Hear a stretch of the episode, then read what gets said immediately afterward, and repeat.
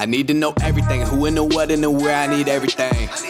Trust me, I hear what you're saying, but I like it's new what you're telling me.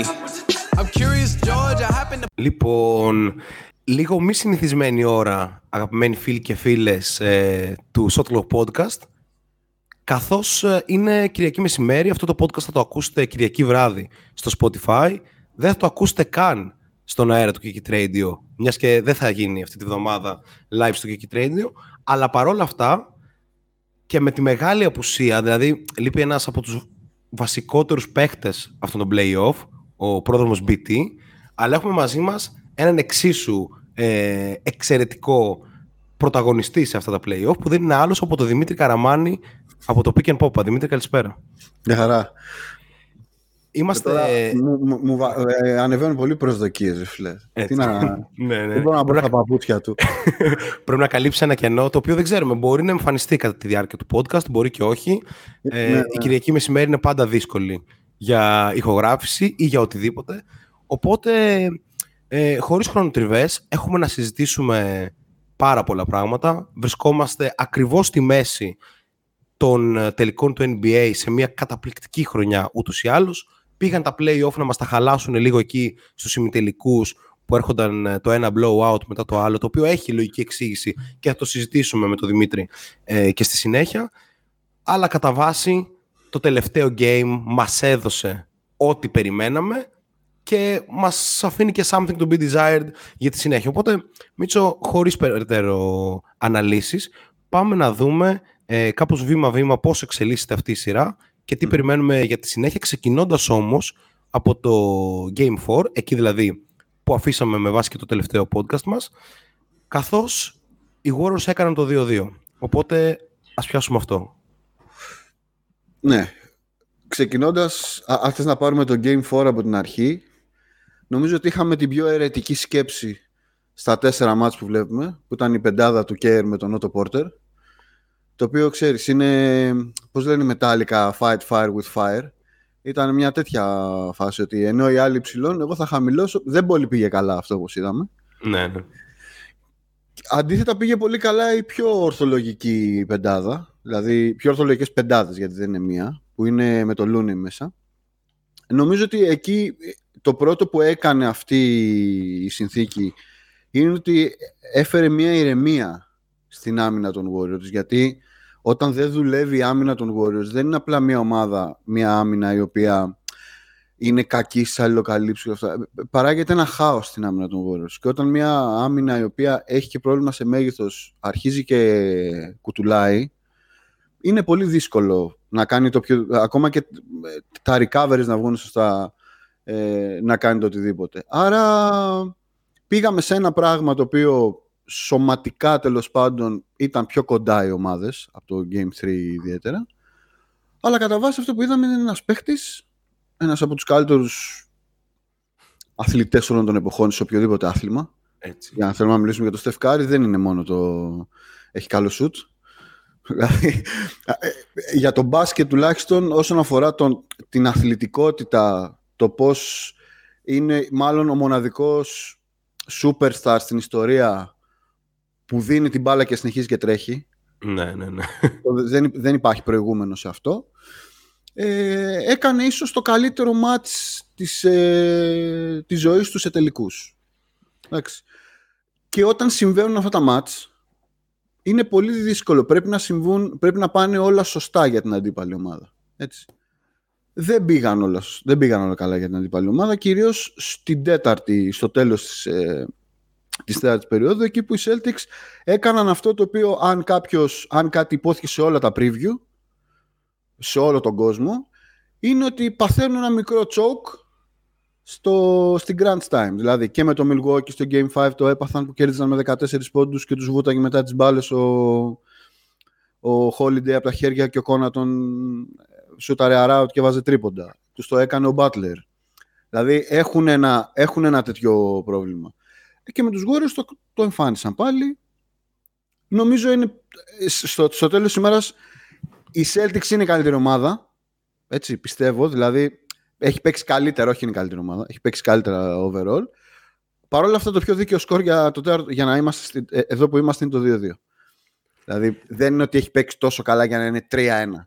Ναι. Δεν ξέρω αν συμφωνείς. Αυτό. Α, νομίζω καταρχήν ότι έβαλες μια σειρά από στοιχεία που ξέρεις.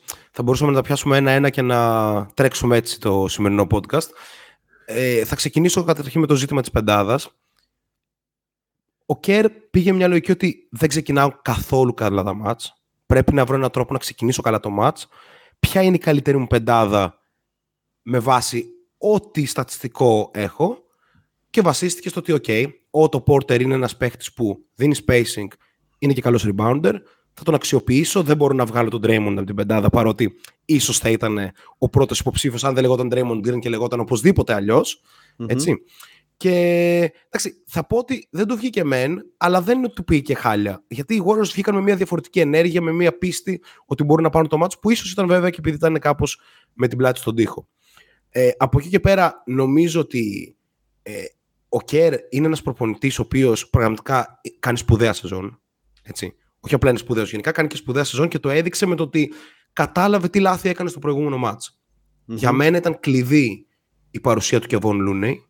Όταν λέμε, δηλαδή, είναι ο παίχτης που μπορείς να πεις ότι παίζει για να κερδίσει. Είναι δεδομένο αυτό. Και θα συζητήσουμε μετά για το Λούνι, γιατί έχουμε πει τρελά hot takes στα τελευταία Shotlock podcast. Οπότε, Μίτσο, θα, θα ήθελα την τοποθέτησή σου μετά ε, για αυτά. Και από εκεί και πέρα το ζήτημα του crunch time. Α ξεκινήσουμε με αυτό. Ο Μάρκο Μάρτιν είναι ένας παίκτης που έχει πάρα πολλά θετικά. Από τον Defensive Player of the Year, την καθοδήγηση της άμυνας, ε, το 38,5% τρίποντο που στάρει στους τελικούς που είναι κάπως και ένα ε, overachieve θα μπορούσαμε να πούμε. Αλλά θέλει την μπάλα στα χέρια του στο crunch time. Είχε μάθει να παίζει από πολύ μικρός έτσι. Δεν του τη δίνουν ποτέ στη Βοστόνη. Φαίνεται να τον ευριάζει αρκετά αυτό. Ε, και κάνει λίγο το κεφαλού τους. Ένα στοιχείο είναι αυτό. Ένα δεύτερο στοιχείο είναι ότι η Βοστόνη είχε μάθει να ζει λίγο με τον Dayton να παίρνει τα παιχνίδια στο τέλος. Και αυτή τη στιγμή ο Dayton ε, το έγραψε και κάποιο στο Twitter, ε, δεν θυμάμαι ακριβώς, στο ελληνικό Twitter όμως, ότι είναι τόσο επιθετική η άμυνα του Wiggins πάνω στον Dayton που ο Dayton στο τέλος των αγώνων φαίνεται μη aggressive, ότι δεν προσπαθεί πλέον καν να σουτάρει. Ναι, θα τη δώσεις στον Brown, θα τη δώσεις στο Smart κλπ. Αυτό είναι τεράστιο πρόβλημα. Και τρίτο πρόβλημα, ότι αν ο Robert Williams δεν μπορεί να κλείσει τα μάτς, η άμυνα των Celtics έχει τεράστιο execution. Άρα το crunch time που πιστεύω θα μας απασχολεί στα επόμενα. Δηλαδή πιστεύω ότι ακόμα και 2-0 να τα πάρει μια ομάδα θα είναι κάπως τσίμα-τσίμα ναι, ναι. τα μάτς. Ε, πιστεύω ότι το crunch time θα είναι πάρα πολύ σημαντικό και ξεκινάμε με αυτό. Δηλαδή κάπως οι Warriors στο τέλος έδειξαν μια απίστευτη ευελιξία. Εκεί που έβγαζε τον Draymond για την επίθεση και τον έβαζε για την άμυνα ήταν κάτι που δεν περίμενα να το δω και ήταν κάτι που σίγουρα έδωσε στη σειρά. Κοίτα, πρέπει να δώσουμε και ένα πόντο γιατί πέρα από το επιθετικό ε, κρεσέντο νομίζω ότι ειδικά στο τέλος είναι πολύ σημαντική και η παρουσία του Στεφ. Γιατί για κανένα δύο φορές υπάρχουν δύο φάσεις στις οποίες προσπαθούν να σημαδέψουν το Στεφ. Έτσι. Και αυτό ήταν ένα, ένα μοτίβο που ειδικά στο τρίτο μάτς που μάλιστα έφαγε και, έφαγε και ένα ρο στο Στεφ ότι είχαν 10 στα 14 όταν μάρκαρε. Βέβαια, αν παίζει με τρία φάουλ από το 15 έτσι. Δεν είναι ακριβώς. Δηλαδή, ούτε ο Smart μπορεί να παίξει καλή άμυνα με τρία φάλ από το 15. Ε, νομίζω ότι αυτό που έγινε με τον Στεφ είναι ένα πράγμα το οποίο δεν το έχουμε δει πολύ στη σειρά. Αν θυμάσαι, ε, λέγαμε, νομίζω πριν την, ε, πριν την αρχή των τελικών, ότι θα βλέπαμε ότι ο Στεφ θα έκανε λίγο αυτό, με τον Dayton αυτό που έκανε με τον Doncic, δηλαδή να βγαίνει να το τσεκάρει και να κρύβεται, δηλαδή να μην του δίνει την, την αλλαγή. Σε δύο φάσεις, στο, στο, κλείσιμο του, στο κλείσιμο του μάτς, ο Κάρι δεν έκανε ακριβώς αυτό, αλλά στην πραγματικότητα δεν άφησε ποτέ τον παίχτη του στο screen. Άρα επέτρεψε στο Wiggins να ξαναβγεί στο, στο Tatum. Και ο Tatum αν δεν πάρει αυτή την αλλαγή, όπως είπες και πριν, και προσπαθεί να περάσει το Wiggins στα πόδια, γιατί αυτό είναι ένα πράγμα, δηλαδή να τον γυρίσει, να τον σπρώξει έχει φανεί ότι δεν μπορεί. Ναι, ναι, ναι. Να σουτάρει από πάνω του μπορεί με οποιοδήποτε, αλλά δεν είναι και το καλύτερο σουτ που μπορείς να πάρεις. Άρα το μόνο που σου μένει είναι να τον πας μέσα. Δεν μπορεί να τον περάσει όμως τα πόδια. Και ειδικά όταν, όταν μιλάμε για τον παίχτη με τα περισσότερα λεπτά στη σειρά. Έτσι. Δηλαδή ο ναι, ναι, παίζει ναι. περισσότερα από όλη τη σειρά. Και Οπότε... πιθανότητα και στα playoff. Έτσι. ναι, ναι, ναι. Άρα, άρα εδώ νομίζω ένα πράγμα ήταν ο Ένα δεύτερο είναι ότι εντάξει, στα τελευταία τέσσερα λεπτά είδαμε την, αυτή την ομάδα που ήταν η δεύτερη καλύτερη άμυνα στη, στη Λίγκα. Δηλαδή τα rotations του Draymond, το πόσο ο Looney έκανε την τελευταία γραμμή άμυνας, το πόσο Clay ήρθε σε μια φάση από τη weak side και έκλεισε τον Tatum όταν ο Tatum κατάλαβε τι κάνει ο Στεφ και έκοψε προς τα μέσα, δηλαδή δεν βγήκε να, να πάρει μπάλα. Ε, είδαμε μικρά, μικρά πραγματάκια που οι Warriors δεν τα κάνουν γενικά στη σειρά. Έτσι, γιατί είναι αποκαρδιωμένοι από, τη, από την επίθεση που δεν τους βγουν πράγματα, γιατί τα rotations είναι λίγο μπερδεμένα, αλλά στα τελευταία τρία λεπτά είδαμε την άμυνα των Warriors. Ναι, ναι, ναι, ναι. Συμφωνώ 100%. αν και τα τελευταία μάτς, ε, αν ειδικά με το Milwaukee και με, την, ε, και με το, το Miami, οι Celtics με έναν τρόπο θα το πω απλά ψιλομαλακίστηκαν λίγο παραπάνω. Εδώ ήταν λίγο πιο εμφανές ότι δεν μπορούσαν να κάνουν κάτι άλλο. Αυτό. Ε, νομίζω ότι καταρχήν ένα σχόλιο για τα, για τα λεπτά, όχι σχόλιο, μία αναφορά. Ε, ο Jason Tatum είναι πρώτος στη σειρά με 160 λεπτά και για τη Βοστόνη δεύτερος είναι ο Jalen Brown με 145. Ενώ από τους ε, Warriors είναι ο Thompson και ο Wiggins με 149 λεπτά και ο Steph με 148 και από εκεί πέρα αρκετά λιγότερα. Δηλαδή βλέπουμε ότι ο Tatum ενώ έχει παίξει ήδη τόσο πολύ στα playoff βρίσκεται σε μια φάση όπου είναι μία περίοδο μπροστά σε λεπτά από όλους, που μπασκετικά ας πούμε στους τελικούς του NBA αυτό είναι τεράστιος φόρτος εργασίας. ειδικά όταν μιλάμε για ένα παίχτη με 30% usage, ε, ναι. με τόσες προσπάθειες κλπ. Αυτά είναι νούμερα LeBron που έχει ο Tatum. Σε, σε, σε, usage και σε λεπτά, ας πούμε, τελικούς είναι, είναι τέτοιο level. Και μην ξεχνάμε ότι είναι ένας παίχτης που φέτος για πρώτη φορά δείχνει ότι ενδιαφέρεται και παίζει και στην άμυνα. Ναι, Δεν είναι δηλαδή Λούκα, ας πούμε, που ξέρεις, στην άμυνα προσπαθεί να βρει τρόπο να. να κρυφτεί. Ε, Ακριβώς. Ε, ο Κλέη, όσο κακός και αν ήταν για 3,5 περιόδους, στην τέταρτη δεν με ενδιαφέρει το σουτ που έβαλε. Θα βάλει κάποια σουτ. Πάλι άστοχος ήταν. Έπαιξε τρεις άμυνες στον Brown, τις οποίες πίστευα ότι τις έχει αφήσει το 2019. Mm. Ήταν τρεις καταπληκτικές άμυνες και σε επίπεδο απόδοσης ατομικά και σε επίπεδο αντίληψης. Κάτι που ξέραμε ότι ο Clay ε, το έχει. Και αυτό είναι think to watch ε, για τη συνέχεια. Όπως επίσης και το, το, το comeback του Draymond. Ήταν πολύ σοβαρό. Δηλαδή, ο Draymond στην κίνηση της βραδιάς από τον Kerr έγινε benched και μετά τόλμησε να τον γυρίσει και ο Draymond έκανε execute. Δηλαδή, πήρε ένα επιθετικό rebound, έδωσε μια πολύ καλή assist στο Looney, έκανε ένα κλέψιμο στο Brown. Mm. Έκανε αυτό που έπρεπε να κάνει ο Draymond ε, σε όλη τη σειρά. Οπότε συνεχίζουμε με Draymond Green. Ναι. Καθώς ε, ο πρόδρομος είπε τις προάλλες, δεν ξέρω αν μπορώ να συμφωνήσω γιατί δεν έχω μπροστά μου στατιστικά κλπ. Αλλά το eye test μου λέει ότι ναι, αυτό που βλέπουμε με τον Draymond Green είναι η χειρότερη τελική active Hall of Famer που έχουμε δει. Ε, δεν μιλάω για, για κάποιον που μπορεί να είναι 38 χρονών και να είναι στο Hall of Fame. Όχι, μιλάω για, για παίκτη που είναι φέτος σε καλή σεζόν, θεωρητικά. Κοίτα, εντάξει, αυτό θέλει ψάξιμο, η αλήθεια είναι. Αλλά αυτό που έχω να πω, ρε παιδί μου, είναι ότι υπάρχει μια πολύ βασική συνθήκη. Δηλαδή, υπάρχει μια πολύ βασική συνθήκη στο παιχνίδι, στα παιχνίδια, τα οποία, εντάξει, όταν είσαι στην επίθεση, ε, δεν μπορείς να συνεισφέρεις πολλά πράγματα εκτελεστικά. Στην, στη συγκεκριμένη περίπτωση, με τα χρόνια να περνάνε, ο Ντρέμον δεν έχει να συνεισφέρει πλέον τίποτα εκτελεστικά. Δηλαδή, το, ε, ένα πράγμα όμως είναι το, το παιχνίδι του Draymond και αυτό είναι το short roll. Δηλαδή, αν δει κάποιος, αν βάλει κάποιος. Αν, αν φτιαχτεί μια ταινία για τους Warriors, έτσι, το 10-15% των highlights θα είναι ο, ο, η άμυνα να ανεβαίνει ψηλά για να, για να, πάρει, την, ε, για να πάρει την μπάλα από τα χέρια του Στεφ και μετά ο Ντρέμον να παίζει 4 εναντίον 3. Έτσι, έτσι. Είναι δεδομένο ότι οι Celtics είπαν από την αρχή, από το πρώτο τζάμπολ, ότι αυτά κομμένα. Δηλαδή προ, προτιμάμε να, να παίζουμε με drop και να απορεί όλοι οι φίλοι τι διάολο συμβαίνει εδώ πέρα. Προτιμάμε να μην κάνει ο, ο παίχτης που έρχεται ο ψηλός να μην κάνει δυνατά hedge out, να μην κάνουν παγίδες στον, ε, στο step στα, στα, στα 10 μέτρα. Με αυτό το παιχνίδι, ο Draymond γίνεται non-factor στην επίθεση. Έτσι. Δεν έχει καμία δουλειά να κάνει. Το μόνο που έχει να κάνει από εκεί και πέρα είναι να γίνει, ρε παιδί μου, τι να σου πω, Τόνι Άλεν. Δηλαδή, ναι. δώσε μας δύναμη και τέτοιο στην άμυνα, φωνή, ιστορίες και όλα αυτά, αλλά δεν, είναι, δεν, δεν είμαστε πλέον στο, πώς να το πω, στο 2012. Δεν μπορεί να υπάρξουν factor σε σειρά τελικών τέτοιοι παίχτες. Δηλαδή ακόμα και ο PJ Tucker πέρσι δεν ήταν τόσο factor στους τελικούς. Ναι, ναι, ναι. Να τα λέμε όπως είναι. Έτσι. Ναι. λοιπόν, άρα αυτό το οποίο γίνεται με τον Draymond είναι ότι δεν έχει τρόπους να συνεισφέρει επιθετικά. Αυτό που είπες πριν για το ένα, ε, το ένα επιθετικό του highlight είναι ακριβώς σε στιγμή που οι Celtics παρατάνε την drop και όλα τα υπόλοιπα και βγαίνει ο Horford πάνω. Και με το που βγαίνει ο Horford πάνω παίρνει όλη τη... κάνει μια τρίπλα και δίνει την assist στο, στο Δεν νομίζω ότι μπορεί να αλλάξει αυτό. Δηλαδή, εγώ δεν περιμένω να, να δω τον, ε, τον Draymond να έχει, ξέρω εγώ, 15 πόντους σε ένα μάτς. Αυτό το οποίο περιμένω όμως είναι λίγο στην άμυνα. Δεν γίνεται, ας πούμε, στο τρίτο μάτσο ο Τζέιλιν Μπράν να τον έχει κάνει κομπολόι. Δηλαδή, ok, okay, είσαι ο καλύτερος... Δεν θα έλεγα ότι είναι ο καλύτερος αμυντικός στην μπάλα στο NBA. Δεν είναι. Δεν Έτσι.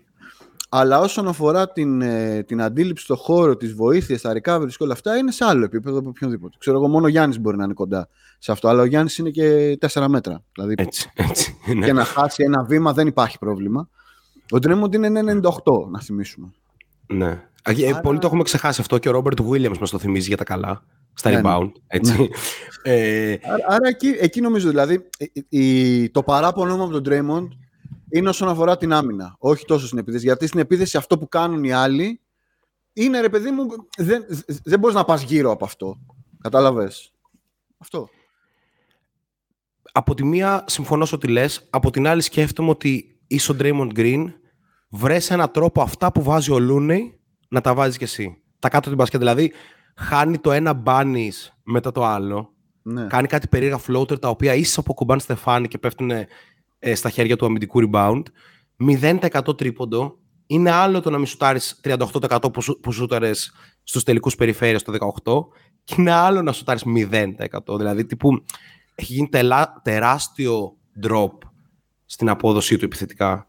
Και είναι ναι, αλλά αυτό δεν, είναι, δεν, είναι δεν είναι ζήτημα finals. Δηλαδή, έχει χάσει το σούτ του εδώ και τρία χρόνια. Ναι, ναι, ναι. Απλά υπήρχε για ένα αρκετά μεγάλο διάστημα αισθανόσαν ότι ο Ντρέιμοντ είναι ένας υπέρτατος αμυντικός που προσφέρει κάπως την επίθεση. Είναι ένας παίκτης, δηλαδή υπήρχε ένα στατιστικό πέρυσι που έλεγε ότι αν ο Ντρέιμοντ βάζει πάνω από 8 πόντους, οι Warriors είχαν ένα ρεκόρ τύπου 15-1, κάτι τέτοιο. Ωραία. Ε, πρέπει με κάποιο τρόπο να μπορεί να εξασφαλίσει αυτά στην ομάδα του. Δεν μπορείς στους τελικούς του NBA να είσαι με 0 πόντους. Είσαι οριακά unplayable. Και, και... να παίζεις, και να παίζεις 30 λεπτά μέσο όρο, έτσι, 30 ακριβώς, ακριβώς. Και εκεί νομίζω ότι πρέπει να δώσουμε και τα respect στον Ουντόκα. Δηλαδή, η drop αυτό που το γράψαμε και στο shot clock, έχει να κάνει με το ότι επέλεξε ότι, οκ, θα μου βάλει ο Στεφ, θα μου βάλει ξανά και ξανά και ξανά, γιατί αυτά τα σούτ είναι προπόνησης. Δεν είναι ότι ο, ο Κάρι κάποια στιγμή δεν θα βάλει. Θα είναι λίγο σπάνιο. Έτσι. Ε, τώρα μιλάμε για τον καλύτερο σουτέρ όλων των εποχών. Αλλά λέει ότι από την ώρα που παίρνω τα short roll του Draymond, από την ώρα που του παίρνω τα hand-off κλπ. Όχι απλά βγαίνει ο Draymond εκτός παιχνιδιού, αλλάζει όλη η δυναμική της επίθεσης ο Wiggins και ο Thompson ξαφνικά γίνονται spot shooter γωνίας. Και αυτό είναι πάρα πολύ εύκολο να αντιμετωπίσουμε. Οι Celtics αντιμετώπισαν ε, spot shooter γωνίας ε, σε ομάδες που το κάνουν από τη φύση τους. Δηλαδή όπως οι Bucks και οι Heat πάρα πολύ άνετα. Οπότε respect στον Udoka γι' αυτό. Όσον αφορά τον Draymond, εγώ αυτό που θα ήθελα να δω, γιατί στην επίθεση δεν ξέρω αν λύνεται, θα ήθελα πρώτα απ' όλα okay, να τολμήσει να τον ξαναβάλει στον πάγκο σε περίπτωση που δεν πάνε τα πράγματα καλά που δεν ξέρω αν θα, ξανα, αν θα ξαναγίνει. Και δεύτερον, θα ήθελα να δω ότι, ok, okay, είσαι και 32 χρονών πλέον κλπ. Παίξε άμυνα στον Brown με όσο μεγαλύτερο πάθος, ας πούμε, και όσο μεγαλύτερη ένταση γίνεται και τρέξει στον ευνηδιασμό. Είναι ο μόνος τρόπος να συμβάλλεις. Να τρέξεις mm. την ομάδα στον, ε, στον ευνηδιασμό. Προχωράμε στο, στο επόμενο κομμάτι μας. Το οποίο έχει να κάνει. Θέλεις να, κάνω, θέλεις να κάνουμε μια παρέκβαση τεχνική 5 λεπτών για την τρόπο άμυνα των Celtics; Εννοείται. Να, να, να, το βγάλουμε από, από μέσα μας. Ναι, ναι, ναι, ναι, ναι. ναι. Λοιπόν, θέλω να ξεκινήσω με κάτι, πώς το λένε, αξιακό. Ότι επειδή ζούμε σε μία ήπειρο που έχουμε μάθει τον μπάσκετ θεωρώντας ότι η προπονητική επιρροή είναι αυτή η οποία καθορίζει τα πράγματα και όχι το ταλέντο των παιχτών, να φύγουμε λίγο από αυτό. Δηλαδή, συνταγή αντιμετώπισης του Στεφ Κάρη δεν υπάρχει. Εντάξει, υπάρχει μόνο μία η οποία συνέβη το 2016 Γιατί δεν βάζω αυτό, αυτά που έκαναν οι Raptors, γιατί η σειρά, με τους, ε, η σειρά Raptors Warriors είναι ένα πολύ, μια πολύ περίεργη κατάσταση. Με τον Durant να μην ξεκινάει, με τον Clay μετά να χτυπάει. Είναι, και το υπόλοιπο ρόστρο των Warriors ήταν Αλφόνσο Μακίνη και τα ρέστα. Ναι, ναι. Δηλαδή, ναι, έτσι δεν έβγαινε. Και Μάρκο Κάζιν κουτσένοντας. Λοιπόν, ναι, ναι, ναι. Άρα, ε, αν θέλουμε να πάμε σε μια σειρά που κάποιοι αντιμετώπισαν τον Στεφ κάπως και βγήκε, είναι τα τελευταία τέσσερα μάτς, τρία μάτς της σειράς που γύρισε ο Λεμπρόν, έτσι, το 16. Αν δει κάποιος τις άμυνες που έπαιξαν εκείνη την, ε, σε εκείνη τη σειρά οι, οι Cavaliers, δεν βασίζονται σε, κάτι, σε κάποιο σχήμα. Δεν είναι ότι έκαναν κάτι τέτοιο. Απλά ήταν τρομερά physical μαζί του. Είναι σε μία, αν, αν, αν γυρίσουμε πίσω το χρόνο, είναι σε μία post-season που, που ο Στέφ έχει μπει τραυματίας, δηλαδή ε, έχει διάφορα προβλήματα στην κίνηση του και και απλά τον σπάνε στο ξύλο. Okay. Αυτό όμως που συμβαίνει τώρα με τους... Η διαφορά με το τώρα όμως είναι ότι ο Στέφ είναι 5-6 χρόνια σοφότερος. Okay. Πολλούς μυς δυνατότερος. Πολλούς, πάρα πολλούς μυς δυνατότερος. Δεν θα αφήσει κανέναν να τον πετάει από το ένα screen στο άλλο. Και επίσης έχει καταλάβει όπως έχει καταλάβει και όλο το, το staff των Warriors, ότι το να παίζουμε με τον, με τον Steph στο, ως χειριστή σε, σε κεντρικά επικαιρό να τον κάνουμε τον Steph Harden και Doncic είναι εξαιρετικά αποδοτικό. Ναι, ναι. Άρα, όταν υπάρχει αυτή η συνθήκη, νομίζω ότι είναι σοφή τελικά η επιλογή του Ντόκα που λέει αυτό που περιέγραψες πριν, ότι τουλάχιστον να τους κάνω να με κερδίσουμε ένα μπάσκετ το οποίο δεν είναι το δικό τους. Αυτό. Ακριβώς. Ακριβώς αν το κάνει αυτό, αν, αν δηλαδή ο Στεφ πάρει μία σειρά με ένα μπάσκετ το οποίο δεν είναι το μπάσκετ των Warriors, ε, μετά δεν μπορείς να πεις κάτι, ότι έκανε λάθος, ότι ο Χόρβου. Δηλαδή, τι να κάνει ο Χόρβου, να βγαίνει στα 9,5 μέτρα, βγήκε σε μία φάση στο, στι 45 μοίρες και μία προσποίηση έφυγε και τον πέρασε. Έτσι. Δεν είναι, πώς, δεν είναι manager. Γιατί ξέρεις, αυτά τα, το κράξιμο στους προπονητές, όπως και, στο, όπως και στο Budenholzer παλιότερα, κάποια ήταν δικαιολογημένα, αλλά δεν είναι το ταλέντο, αυτό καθορίζει τα πάντα. Δεν το καθορίζει μια τρομερή ιδέα, ένας τρομερός σχηματισμός. Αυτό ήθελα να πω. Αρχικά, νομίζω ότι τα λέει όλα μια τοποθέτηση που καταλήγει στο ότι η απλοποίηση του μπάσκετ είναι το καλύτερο μπάσκετ. Δηλαδή, όταν έχεις το στεφκάρι, δεν χρειάζεται να είναι όλο τόσο πολύπλοκο. Έτσι. Μπορείς απλά να του δώσεις την μπάλα και να κάνει κάτι. Όπως είχε ο Νταντώνη το Χάρντεν, όπως έχει ο Κίντ το Λούκα και, και, και, και. και. Έτσι. Ε, μια τεχνική αλλαγή που έχει κάνει ο Στεφ σε σχέση με την παλιά του νοοτροπία, όχι τεχνική βασικά, αλλαγή mentally, είναι το, το κομμάτι το ότι πάντα φαινόταν να κλείνει τα μάτς με τρίποντα. Πλέον έχει κατανοήσει ότι η σπουδαιότητα του να είσαι ο Στεφκάρη σημαίνει ότι μπορείς απλά να περάσεις τον αντίπαλό σου εκεί που χρειάζεται. Και αυτό έκανε, μου έκανε εντύπωση που το έκανε στην τελευταία φάση που παίρνει ένα φάουλ από το Χόρφορντ. Όπου ναι. εκεί όλοι περίμεναν ότι ο Στεφ θα πάει για ακόμη ένα τρίποντο. Και εκεί είχε πλέον την οξυδέρκεια και την οριμότητα να τον περάσει. Κάτι που δεν έκανε. Δηλαδή, στους τελικούς με τους Καβαλίε, θυμόμαστε τη φάση με το Love. Ναι. Έτσι. Ο Στεφ εκεί είχε απλά βραχικυκλώσει. Δεν ήξερε ναι, τι να ναι, ναι. κάνει. Καλά, Και- είχε μα- μαγκώσει στο μυαλό του για από το ξύλο. Ακριβώς, α- ακριβώς, ακριβώς. Ε, οπότε, εντάξει, για μένα η τελική του NBA είναι το, το ύψιστο επίπεδο προσαρμογών. Δηλαδή, Μμμ. Και ειδικά προπονητές σαν τον Ντόκ και τον Γκέρ το δείχνουν αυτό. Δηλαδή, σε κάθε μάτς βλέπουμε κάτι διαφορετικό. Από πεντάδες μέχρι σχηματισμούς, μέχρι επιλογές στην επίθεση κλπ. Αλλά πιστεύω ότι ο Steve Kerr κάθεται σε μια γωνία και τρίβει τα χέρια του για τη στιγμή που ο Ουντόκα θα πάει να κάνει blitz στο Steph. Ναι. Μόλις γίνει το double team, ο Steve Kerr θα πει: Οκ, μόλις τέλειωσε η σειρά. Αλλά πιστεύω ότι ο Ουντόκα θα κρατηθεί λίγο ακόμα. Θα το κάνει αν ο Steph βάλει 60, ας πούμε, στο επόμενο. Έτσι. Που κάπως πηγαίνει λίγο γραμμικά αυτή τη στιγμή. Απλά όσο περνάνε τα μάτσα, αντίθετα με ένα άλλο σουτέρ που θα λέγαμε ότι θα σταματήσει να τα βάζει, θα σταματήσει να τα βάζει. Με το Steph λέμε: Όπα, βρίσκει ρυθμό, βρίσκει ρυθμό. Πάει από τα 5 στα 12 στα 7 στα 14. Έρχεται Ναι. το 11 στα 17, αισθάνομαι, και αυτό θα είναι πολύ άσχημο. Έτσι. Οπότε. Ναι, και ξέρεις, δεν είναι, δεν είναι ακριβώς δεν είναι ακριβώς σουτέρος, Στεφ. Δηλαδή, είναι ένας, ένας παίκτης ο οποίος τρέφεται όχι τόσο από τα σουτ που θα βάλει, όσο από το flow που έχει ο ίδιος στο παιχνίδι. Έτσι, έτσι. Αυτό το οποίο είδαμε στο τέταρτο μάτς ήταν ένα παιχνίδι που καθόριζε μόνος του όλο το flow του, του μάτς. ρε παιδί μου. Ήταν η πιο LeBron εμφάνισή του όσον αφορά την επιρροή στο παιχνίδι. Έτσι. Ναι, ναι. Δηλαδή, εγώ, εγώ είχα μείνει με ανοιχτό στόμα και θυμάμαι τις αντιδράσεις μου να είναι παρόμοιες με αυτές που έβλεπα το 16 από το LeBron James που είχε σπάσει τα κοντέρ ε, Ναι, ναι. τότε. Ε, Παρεπιπτόντω τότε ήθελα να χάσει ο Κάρι. Τώρα είμαι λίγο με το να κερδίσει. Έτσι. Και σίγουρα να κερδίσει και το Finals MVP που νομίζω ότι ακόμα και αν χάσουν οι Warriors ίσως, ίσως του το δώσουν. Ναι, ναι. Ε, και ξεκινάμε, οκ, είχα κάτι άλλο στο μυαλό μου, αλλά ας μείνουμε λίγο στο Steph. Έχει κάνει αρκετές ιστορικές εμφανίσεις. Δηλαδή και στο Game 5 του 15 έβαλε 37 πόντους με 7 τρίποντα. Αλλά 17 νομίζω στην ότι... τελευταία περίοδο. Ακριβώς. Αλλά νομίζω ότι αυτή η σειρά είναι το absolute prime του. Μμ. Ναι, γιατί πρώτον δεν έχει αντιμετωπίσει τέτοια αμυντικ- αμυντική ομάδα απέναντί του. Ποτέ. Ακόμα και οι, και οι Raptors που μπορούμε να δούμε ομοιότητες στον τρόπο με τον οποίο επειδή οι υπόλοιποι δεν ήταν τόσο factor στη σειρά, βέβαια ο Clay καλή σειρά έχει κάνει, ε, ενώ με τον Durant έξω, υπήρξε μια παρόμοια αντιμετώπιση, μια αντίστοιχη ομάδα εννοώ με πολύ, αν εξαιρέσει το Lowry, με πολύ μεγάλα wingspans, με, χωρίς να επιτρέπουν τις γραμμές πάσας. Αλλά όχι, αν βάλουμε, στη, αν βάλουμε στην εξίσωση ότι είναι πρώτον, είναι στα 34 του. Ε, δεύτερον, αυτή σε επίπεδο αριθμών είναι μία από τις καλύτερες άμυνες, δεν ξέρω, νομίζω είναι η καλύτερη άμυνα σε νούμερα της, της δεκαετίας. Ε, ναι, Αλλά ναι, και, ναι. πε- και, πε- και πέρα από τα νούμερα το βλέπεις με το μάτι, ρε παιδί μου, ότι είναι, είναι, είναι, είναι αρκετά ζώρικη.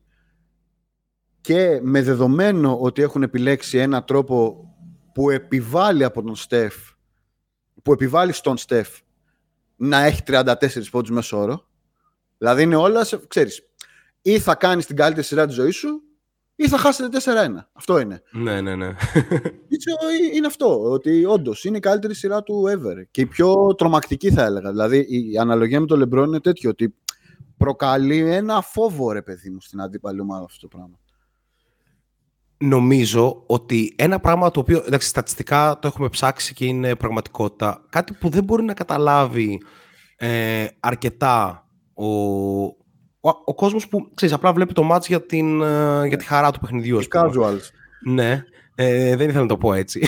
λοιπόν, ε, είναι το ότι ο Στεφ είναι ένας από τους σπουδαιότερους, αν όχι ο σπουδαιότερος isolation scorer Μμ. και pick and roll scorer. Δηλαδή, το, ο καλύτερος του των εποχών μερικές φορές μου, μου φαίνεται ότι του κάνει σκληρό disservice για Ναι, το τι ναι. έχει προσφέρει στο άθλημα.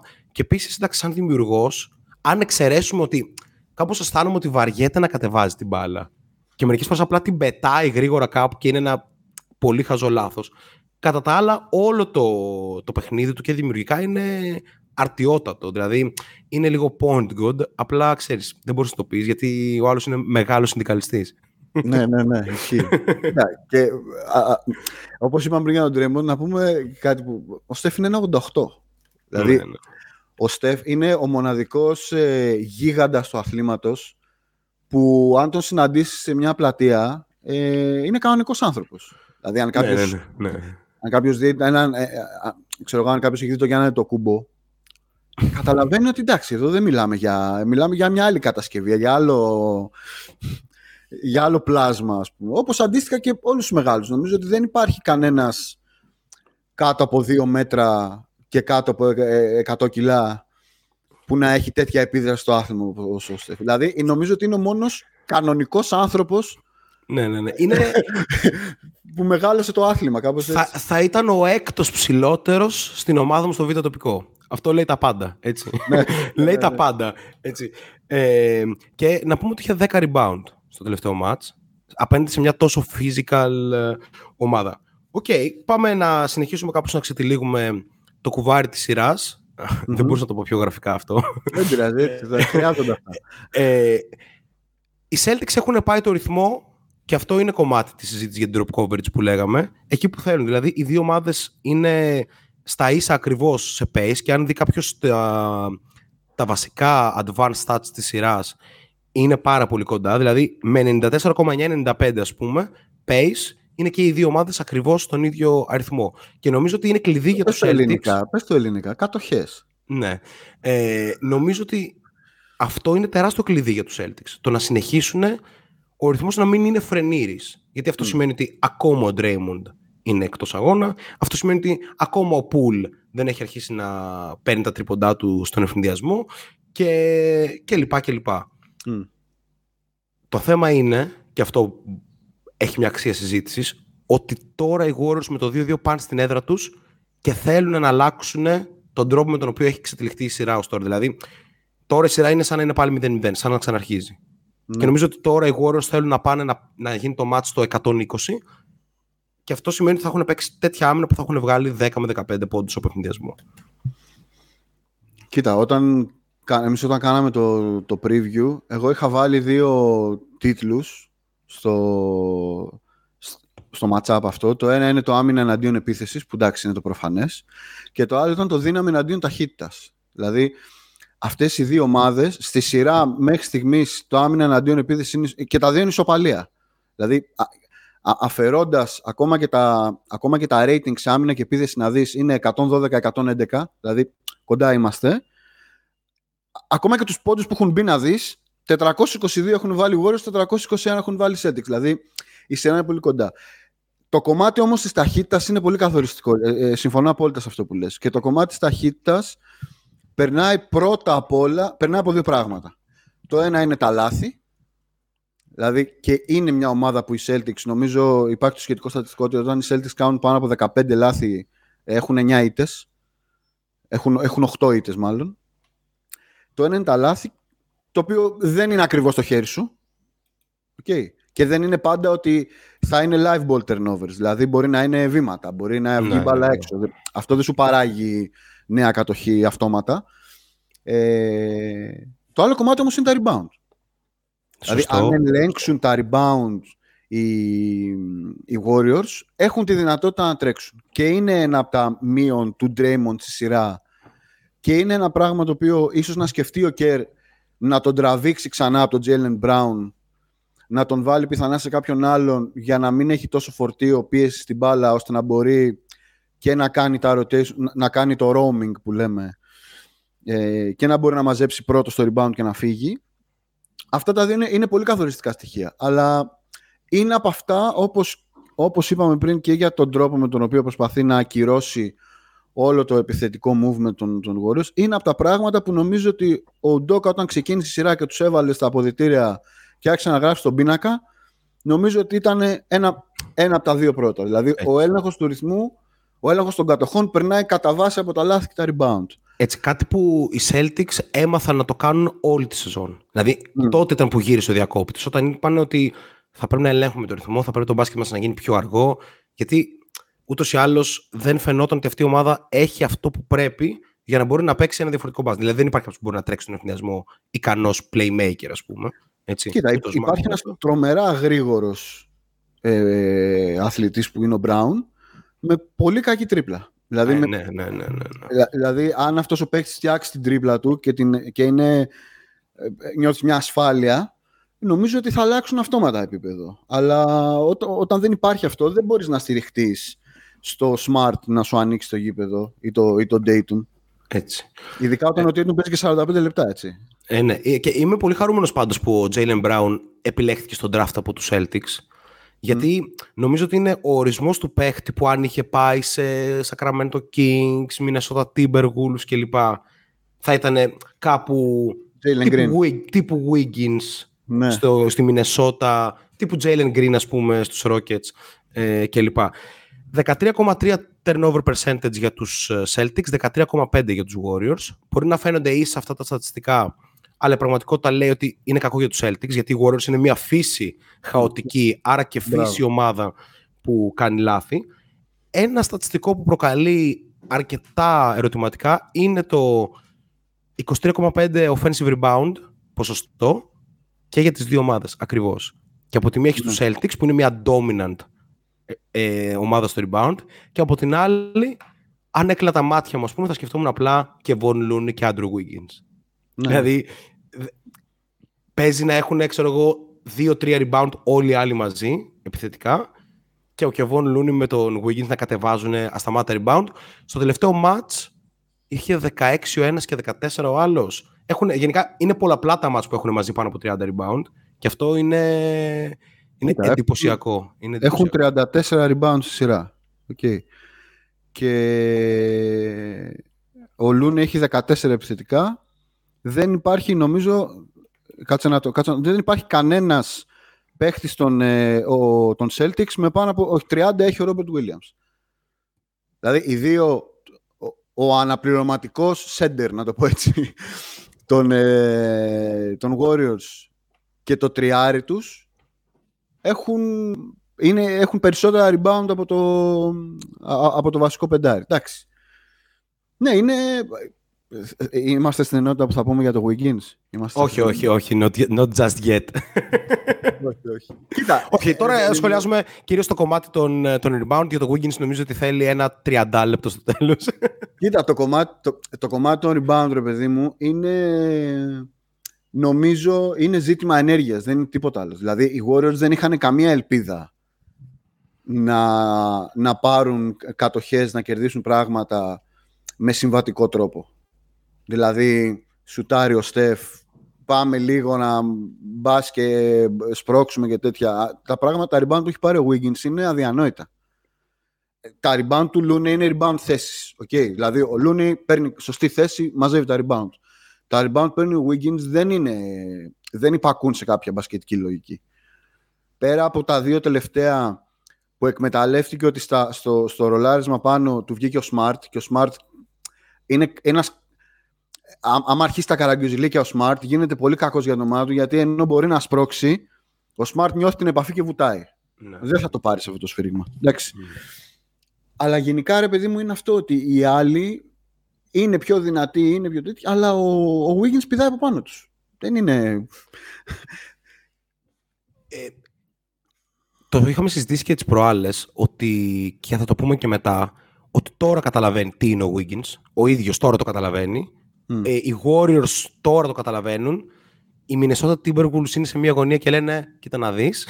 Αυτοί δεν έχουν Έτσι. καταλάβει ακόμα. ναι, αυτοί, αυτοί παίζει να είναι χαρούμενοι που πήραν το Russell. έτσι. ναι, ναι. ε, ναι, αλλά εκεί που θέλω να σταθώ περισσότερο, σε αυτό το σημείο, δεν είναι ο Wiggins, αλλά είναι ο Kevon Looney.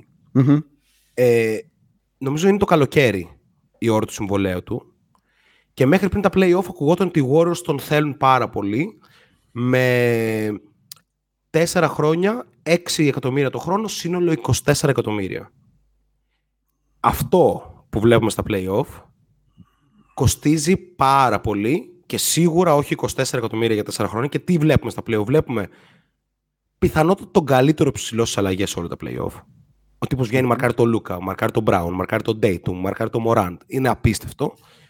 Τον καλύτερο επιθετικό rebounder της λίγας. Έτσι.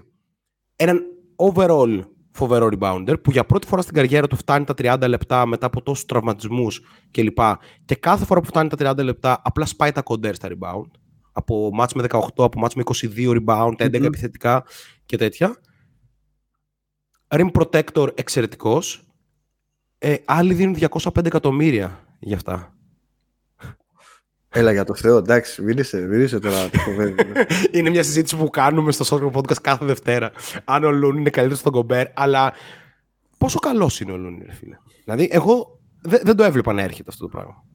Κοίτα, ο Λούνι, θα σου πω, το πρώτο πράγμα είναι ότι ο Λούνι ακόμα και στις τρομακτικές βερσιόν των Warriors ε, ήταν πάντα plus. Δηλαδή δεν ήταν ποτέ ένας παίχτης ο οποίος... Γιατί πολλοί έχουν περάσει από το οικοδόμημα των Warriors. Δεν, Jordan ε, Bell, ναι, Jones. α, μπράβο. Ναι, ναι, ναι, ναι, ναι. δεν, δεν έκατσαν όλοι. Δηλαδή, ο, α, αυτό το οποίο έκανε ο Λούνι, το οποίο είναι 26 χρονών ο Λούνι. Μπορεί να μοιάζει... Το 2014 υπήρχε βιντεάκι στο YouTube Ναι. που έλεγε Why Kevin Looney is the next Kevin Durant. Kevin Durant, ναι. Έτσι. Άρα μιλάμε για, για ένα τύπο ο οποίος, να, να το πω έτσι πάρα πολύ απλά, έχει μάθει μπάσκετ στους Warriors. Μμμ.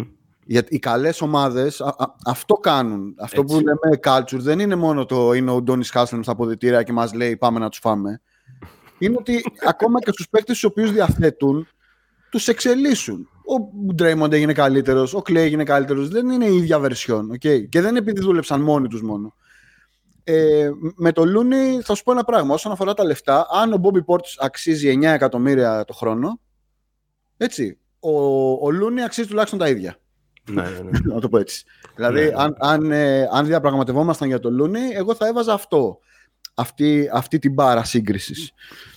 ε, θα, σου πω, θα σου πω κάτι άλλο. Εμένα αυτό που με έχει εντυπωσιάσει τρομερά είναι το πώς ρε παιδί μου ο Λούνεϊ έχει γίνει και αρκετά αξιόπιστος επιθετικά. Ναι, Δηλαδή- ναι, ναι, ναι. είναι πολύ δύσκολο για ένα παίχτη ο οποίος δεν έχει την ταχύτητα να μπορεί να προσαρμοστεί σε αυτό το παιχνίδι. Το οποίο είναι... Ακόμα και σαν θεατής ζαλίζεσαι καμιά φορά με το, με το τι συμβαίνει. Έχει πολύ καλά χέρια, δηλαδή δεν του, δεν του βουτάς την μπάλα εύκολα. Ε, είναι εξαιρετικός. Θα βάλω ένα μικρό αστερίσκο, όχι στο Λούνι, βλέποντας τώρα τα λεπτά που έχουν, ε, που έχουν παίξει. Ο Λούνι έχει παίξει μόλις 92 λεπτά. Δηλαδή είναι ο έκτος σε λεπτά συμμετοχής στους Warriors σε αυτή τη σειρά. Νομίζω ότι δεν πρόκειται να το δούμε κάτω από 30 λεπτά στα, στα επόμενα δύο μάτια. Ναι, ναι, ναι, ναι, ναι. Και ίσως με έναν τρόπο εξουδετερώνει την παρουσία του, του Time Lord. Ναι, ο οποίος είναι ο καθοριστικότατος. Παρίζει. Ναι, ναι, ναι. Ο οποίος είναι καθοριστικότατος έτσι, για τους, ε, για τους Celtics. Ο Looney, ένα τελευταίο στοιχείο για αυτόν, είναι ότι το κορμί του είναι διαλυμένο. Δηλαδή είναι ένα παιδί που έχει περάσει ε, hip injuries, ε, το hip Δύο, και στους δύο γοφούς πριν, Έτσι. ε, πριν μπει στη Λίγκα. Έτσι, ε, με τους ώμους του τεράστια ζητήματα κλπ. Δηλαδή αυτό που βλέπουμε είναι ένας άλλος παίχτης. Να πούμε ότι ε, στο, στο UCLA, ας πούμε, όταν έμπαινε στο UCLA, ήταν ένας versatile ε, τεσσαροπεντάρι που μπορεί να βάλει την μπάλα κάτω και να τρέξει τον ευνηδιασμό και και και Ναι, ναι. και σούταρε. Από αυτά δεν υπάρχει τίποτα πλέον. Ε, δομικά, σωματικά κιόλας. Υπάρχει ένα ψηλό καλό σουτάκι το οποίο δεν το αξιοποιεί καν και είναι πολύ καλό στα τελειώματα. Δεν ξέρω καν αν χάνει στην πραγματικότητα κάτω από ναι, την ναι. μπασκέτα. Οπότε αυτό, respect στον Κεβόν Λούνεϊ, που σίγουρα θα πρέπει να πληρωθεί περισσότερα, αν και μάλλον για το culture και για τη στήριξη που του έδωσαν τόσα χρόνια που ήταν τραυματίας, θα μείνει με, με λιγότερα λεφτά, όπως και ο Γκάρι Πέιτον. Και κάποια στιγμή στο καλοκαίρι, Μίτσο, θα συζητήσουμε και για τη δήλωση του Myers που λέει ότι αυτοί οι παίχτες είναι δικοί μας. Δεν θα πρέπει να πληρώνουμε luxury tax για να τους κρατάμε. Θα πρέπει να πληρώνουμε luxury tax, ας πούμε, για το Wiggins ή για τον Iguandala, για παίχτε που φέραμε. Όχι για τον Γκάρ, τον Ντόμσον και τον Looney.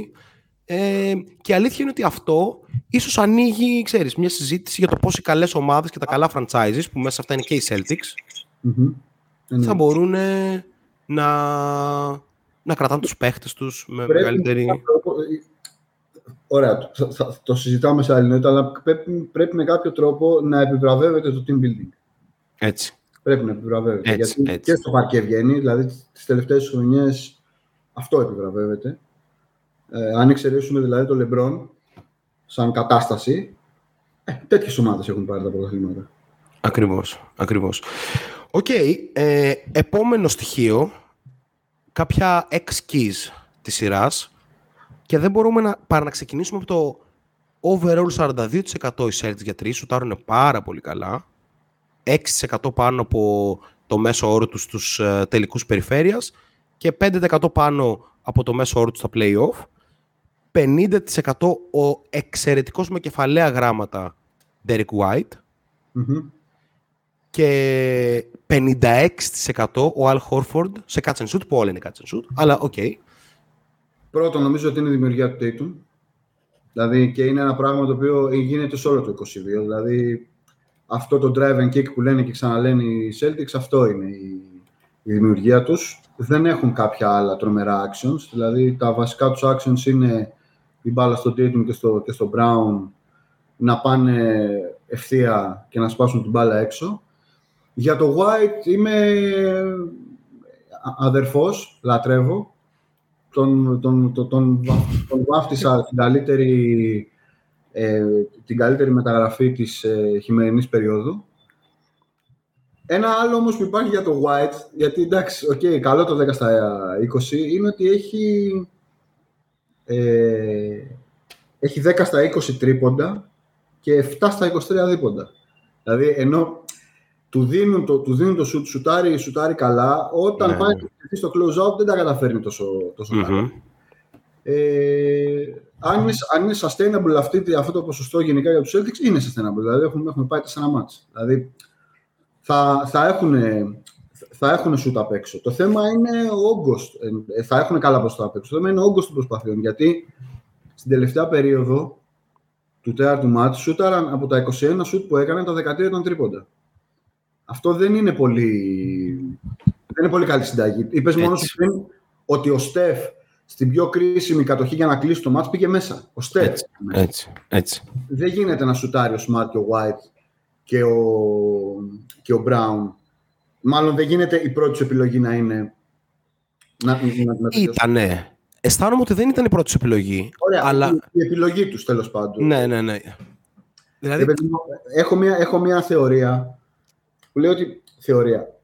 Όταν βλέπεις ότι σωματικά υπερέχεις και το mismatch να μην σου βγαίνει με το πιο αδύναμο, okay, δεν γίνεται να μην επιχειρήσεις τουλάχιστον να γυρίσεις πλάτη, να κάνεις κάτι, ακόμα και με κάποιον άλλον, δηλαδή να αποστάρει ο Smart τον Γκάρι. Δεν είναι απαραίτητα να αποστάρει ο Tatum το, το Wiggins. Νομίζω ότι επειδή αυτή η ομάδα παραδοσιακά δεν είναι δημιουργική επιθετικά, να το πω έτσι. Γιατί οι Celtics δεν είναι. Φέτος έχουν κάνει τη μεταμόρφωσή τους στην άμυνα, αλλά γενικά το τι παίζουν οι Celtics το έχουμε δει χρόνια. ναι, ναι, ναι. Στερεύουν λίγο από ιδέες όταν δεν πάει καλά το Plan A. Okay. Και αυτό είναι ίσως. Όχι ίσως, αυτός είναι ο βασικός λόγος που εγώ, ας πούμε, στην αρχή της ε, σειράς είπα Warriors. Κατάλαβες. Δηλαδή, γιατί οι, οι τελικοί είναι πάντα, ρε παιδί μου, πρέπει κάποια στιγμή κάποιος να βγάλει μια, μια ιδέα από την κοιλιά του. Έτσι. Κάπως έτσι. Και, οκ, είναι πολύ βασικό για τους Celtics ότι είναι μια ομάδα που φαίνεται ότι έχουν να φτάσουν και ένα επίπεδο παραπάνω, απλά μάλλον όχι φέτος. Δηλαδή, κάπως οφείλουν να βρουν ένα point guard το καλοκαίρι. Δεν Έτσι. ξέρω, δεν ξέρω. ρε φίλε. Το, το, το, λέμε κάθε χρόνο. Φτάσανε τελείω, φτάσανε για νίκης από το πρωτάθλημα.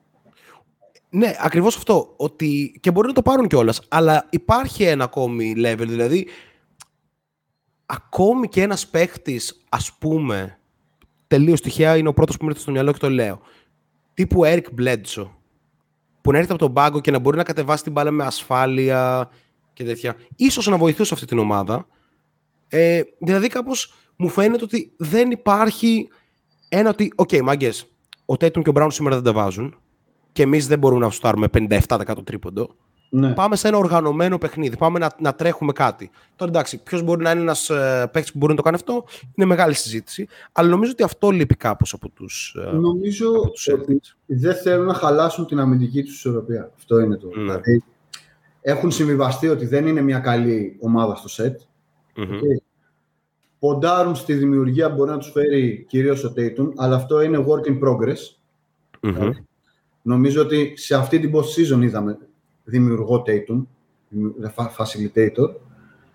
Δεν, ε, υπάρχει μια πολύ, ένα πολύ ωραίο κείμενο του Hollinger, ε, δεν ξέρω αν το διάβασα τώρα στο Athletic, που λέει ότι η Celtics είναι η, η αλλαγή στο trend ε, στο, να μην είναι κανένας τρύπα στην άμυνα στην, ε, στη, στην ομάδα σου. Δηλαδή, Ναι. να προσπαθείς αντί να ρισκάρεις κάτι παραπάνω σε πεντάδες πιο, πιο επιθετικές και αυτό μετά να γίνει ο εύκολος στόχος στην άμυνα, να ρισκάρεις πράγματα από την επίθεσή σου για να είσαι μπετόν αρμέ πίσω, ας πούμε.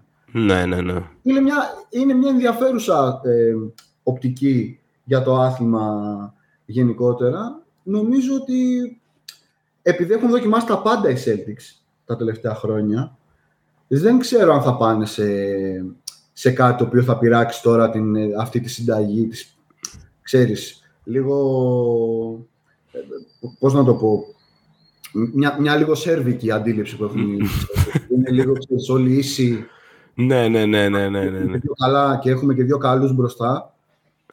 Αυτό δεν ξέρω. Αν επιβραβευτεί κιόλας από το πρωτάθλημα, δεν υπάρχει περίπτωση να αλλάξει. Καλά, ισχύει, ισχύει αυτό. Ε, 30% είναι το usage του, του Jason Tatum. Έχει κάνει όντως τεράστια βήματα σαν facilitator. Ε, να δούμε λίγο και τους μέσους όρους του, οι οποίοι είναι αρκετά καλοί. Δηλαδή, α, μισό, να το έχω μπροστά μου. Ο Jason Tatum έχει 31, 31 assist στη σειρά, καλές για 7,8 ανά αγώνα, που νομίζω ότι είναι ένα αρκετά σοβαρό jump από την πλευρά του. Που βέβαια στο πρώτο μάτι που είχε 13, οι Warriors του έκαναν πολύ εύκολη τη ζωή. Ναι. Από ένα σημείο και μετά το βρήκε και ο ίδιος. Και το θέμα είναι ότι το, είναι, είναι κρίσιμο για τους Celtics αυτή τη στιγμή. Αν ο Tatum θα κάνει έστω ένα, παιχνίδι στο οποίο θα είναι ο σκόρερ που ξέρουμε. Ένας efficient, ικανός σκόρερ και όχι ο παίχτης που αυτή τη στιγμή σουτάρει στους τελικούς με το πραγματικά πολύ άσχημο 34% στα field goal. Ναι, που είναι, ε, είναι εντυπωσιακό ότι ο Tatum σουτάρει πολύ καλύτερα στα τρίποντα. Δηλαδή στα τρίποντα έχει 14 στα 31, το οποίο είναι ναι. στα 7%. Είναι, ναι. είναι, είναι τρομερά καλό ποσοστό.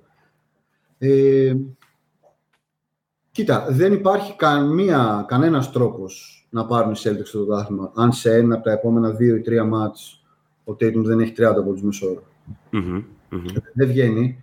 Ακόμα και ο Μπράουν να κάνει συγκλονιστικό μάτς είναι τόσο κομβική ακριβώς λόγω, λόγω του usage που έχει ο, ο Tatum. Γιατί ξέρεις, το 30% του usage είναι, για, για να το πούμε πάρα πολύ απλά, ότι το 30% των συμβάντων που θα συμβούν, για, των συμβάντων στην επίθεση των Celtics, είτε είναι πόντι, είτε είναι assist, είτε είναι λάθη, είναι από τον Tatum. Αυτό δεν πρόκειται να αλλάξει. Αν ο Tatum σε αυτό το, σε αυτά τα, σε αυτό το 1 τρίτο του κομματιού του παιχνιδιού δεν είναι ο καλύτερος παίκτης του γηπέδου, στο μισό γήπεδο δηλαδή, ενώ στην, στην ναι. επίθεση του Celtics, δεν, δεν, δεν υπάρχει τρόπος να κερδίσουν. Ε, χρωστάει νομίζω ένα μάτσο Tatum τέτοιο.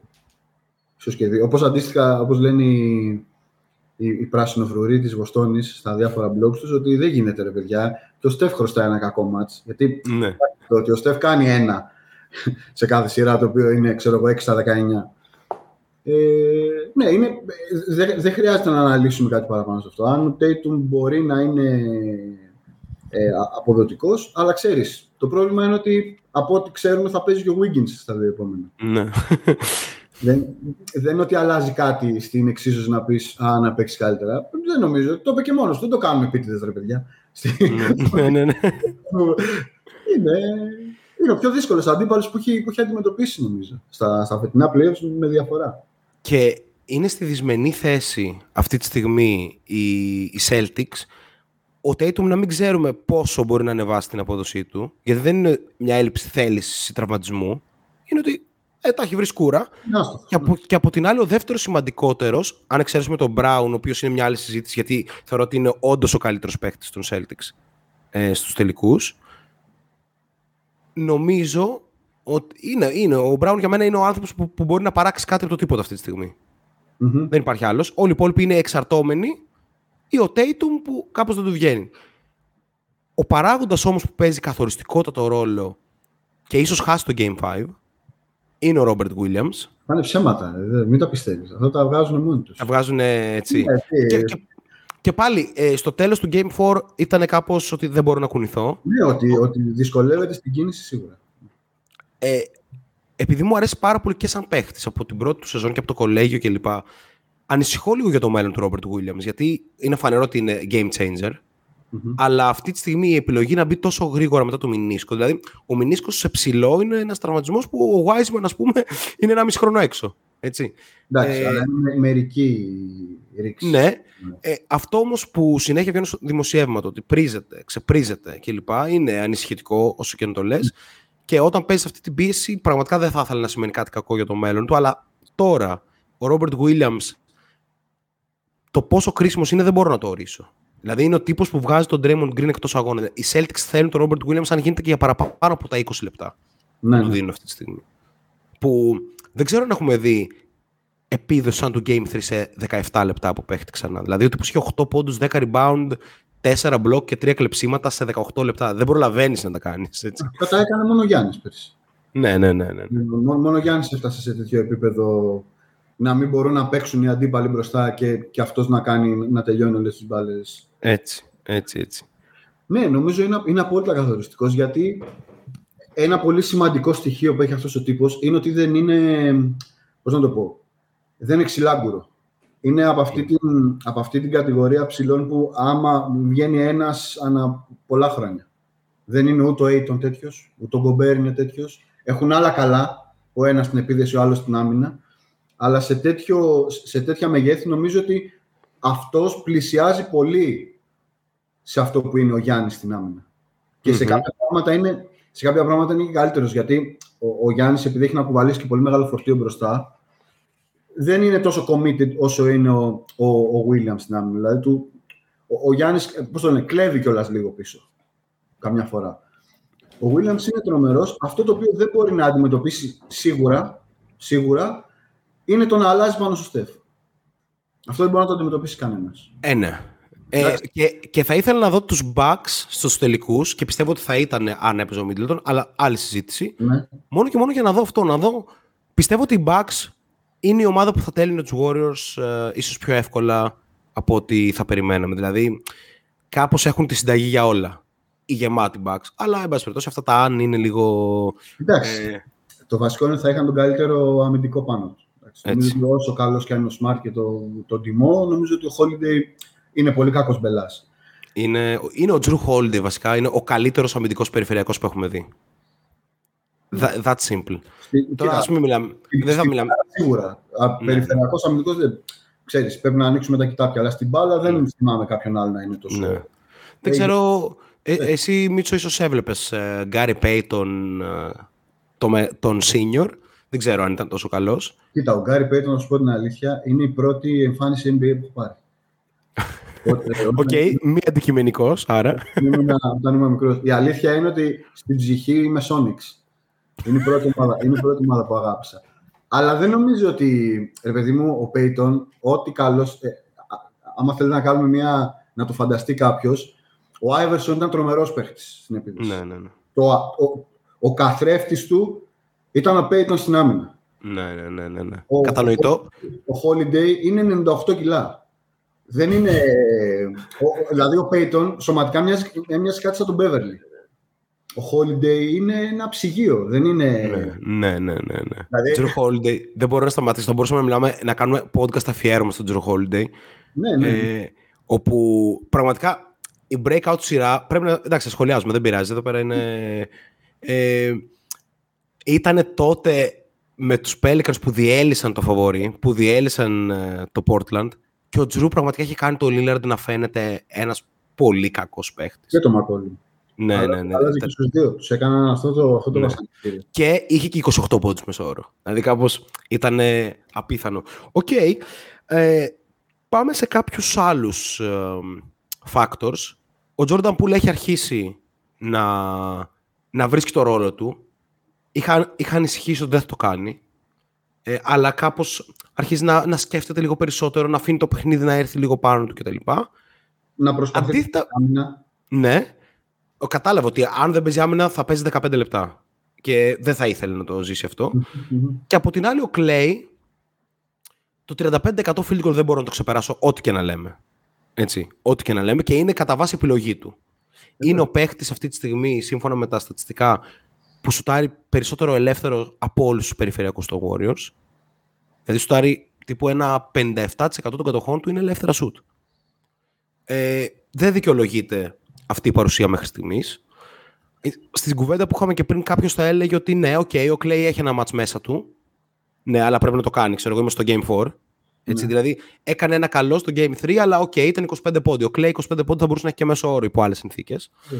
Οπότε αυτό που θέλω να πω είναι ότι το μόνο καλό που κρατάω από τον Clay αυτή τη στιγμή είναι πρώτον το ότι παίζει. Με χαροποιεί πάρα πολύ. Έτσι.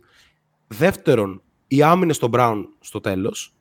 Και τρίτον, το ότι εντάξει, ο τύπος είναι αλήθεια ότι μπορεί να πάει 0 στα 20 και να βάλει το 21ο το κρίσιμο. Δηλαδή εκεί στο, στο Game 4 που έκανε το 92-94, 95-94, οκ, είναι, ο- είναι ο Clay Thompson, ρε φίλε. Σεβασμός.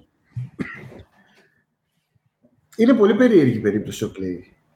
Γιατί ξέρεις, δεν είναι σαν τον Draymond. Που εντάξει, είναι το ειδικό βάρος του και όλα αυτά και είναι ο πνευματικός ηγέτης της ομάδας και όλα αυτά, αλλά με τον Clay, πέρα από τη συμπάθεια και την αγάπη και όλα αυτά, στο παιχνίδι, δηλαδή, κοιτώντας τώρα, το είπες και εσύ πριν, ότι είναι πρώτος σε λεπτά συμμετοχής, έχει τα ίδια με το Wiggins. Είναι σχεδόν σοκαριστικό για παίκτη ο οποίος κάνει τόσο κακή σειρά μπροστά. Ναι, ναι, ναι. ναι. Και αυτό είναι γιατί δεν είναι νομίζω θέμα επιτηρίδας, δηλαδή ότι παίζει παραπάνω γιατί δεν πρέπει να παίζει. ο- είναι γιατί όλος ο οργανισμός των, των Warriors και ο- όλος, πώς να το πω, όλο το, το παγκόσμιο μπάσκετ, οι φίλοι του μπάσκετ, έχουν, είναι ποτισμένοι με την αντίληψη ότι ρε παιδιά κάτι θα κάνει ο Κλέη στο τέλος και θα, θα το πάρουμε. Είναι, σχεδόν, είναι σχεδόν μεταφυσικό. Έχουμε φάει τέσσερα μάτς που δεν έχει συμβεί αυτό. Συνέβη με έναν τρόπο στο τέταρτο. Με έναν τρόπο στο τέταρτο. Ε, αυτό το οποίο με εκνευρίζει λίγο με τον, με, με τον Clay είναι ότι πουλάει κατοχές. Υπάρχει αυτή η φράση, πολύ σωστή φράση που έχει πει ο Draymond Green κάποια στιγμή στο podcast του, τα shooting turnovers. Ότι οι Warriors υποφέρουν πολλές φορές από τα shooting turnovers. Δηλαδή, σου τάβουν πάρα πολύ γρήγορα στο ρολόι, οι άλλοι τους παίρνουν το rebound, τους το έχουν τον ένα πόντο. Δηλαδή, δεν προλαβαίνουν καν να, να αντιδράσουν στο transition. Ο Clay είναι ο νούμερο ένα ύποπτος για αυτά τα shooting turnovers. Ναι, ναι, ναι, ναι, ναι. Έχει πάρει και στο τρίτο και στο τέταρτο match, ε, ε, έχει σω, έχουν σωθεί κάτι κατοχές απίστευτες. Με κάτι τρομακτικά επιθετικά rebound του, του Wiggins, κάτι τέτοια. Και πάει και εκτελεί σε πρώτο χρόνο. Θα μου πει κάποιος, μεγάλε, 10 χρόνια αυτό κάνει ο Clay. ναι, ναι. Ο Τόνι εκεί που, εκεί που λες, τι διάλογο να κάνω τώρα. Η 1-2-5-10 όμως πρέπει, ξέρεις. Και επίσης το άλλο που θα έβαζα ως. Ε, θα ήθελα να δω τον Clay να το κάνει λιγότερο είναι να τριπλάρει. Αυτό είναι Έχει- fixable. Έχει γίνει Paul George τώρα ο Clay, ας πούμε. Δηλαδή, Ναι. κόψε λίγο. Ισχύει. Ε, δύο στοιχεία γι' αυτό. Πρώτον, έπιασα τον εαυτό μου σε ένα σημείο που οι Celtics ρόλαραν και κάπως οι Warriors προσπαθούσαν να απαντήσουν. Σουτάρει ο Clay Thompson στον ευνηδιασμό, ενώ τύπου τρέχουν Wiggins και Pool μόνοι τους στην μπασκέτα. Και έπιασα τον εαυτό μου να λέω, ρε φίλε, αυτό δεν γίνεται, δεν γίνεται να το κάνει αυτό ένας παίχτης τέτοιου επίπεδου. Αλλά μετά ξέρεις που έπεσαν οι παλμοί από τη ματσάρα κλπ. Σκεφτόμουν ότι ο Clay Thompson είναι ο Clay Thompson. ρε Φίλε. Θα, του πω, θα του πω εγώ ή ο Χ ή, ο, ή ακόμη και ο Steve Kerr ότι δεν θα σου στάρει στον ευνηδιασμό. Δηλαδή, και αν δεν σου στάρει, τι θα κάνει, έτσι. Κοίτα, Ε, είναι, πολύ, είναι πολύ πνευματικά, είναι πολύ μεγάλη πνευματική πρόκληση για τους υπόλοιπους που δεν είναι της παλιάς φρουράς.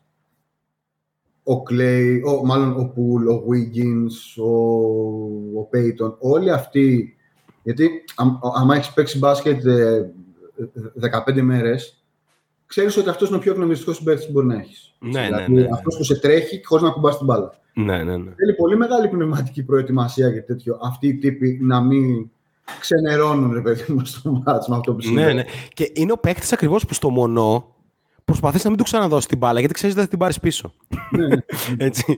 Ε, ένα δεύτερο στοιχείο ε, για τον Γκλέκ, για το πόσο σκάει την μπάλα και καταρχήν δεν μπορεί να γίνει Paul George.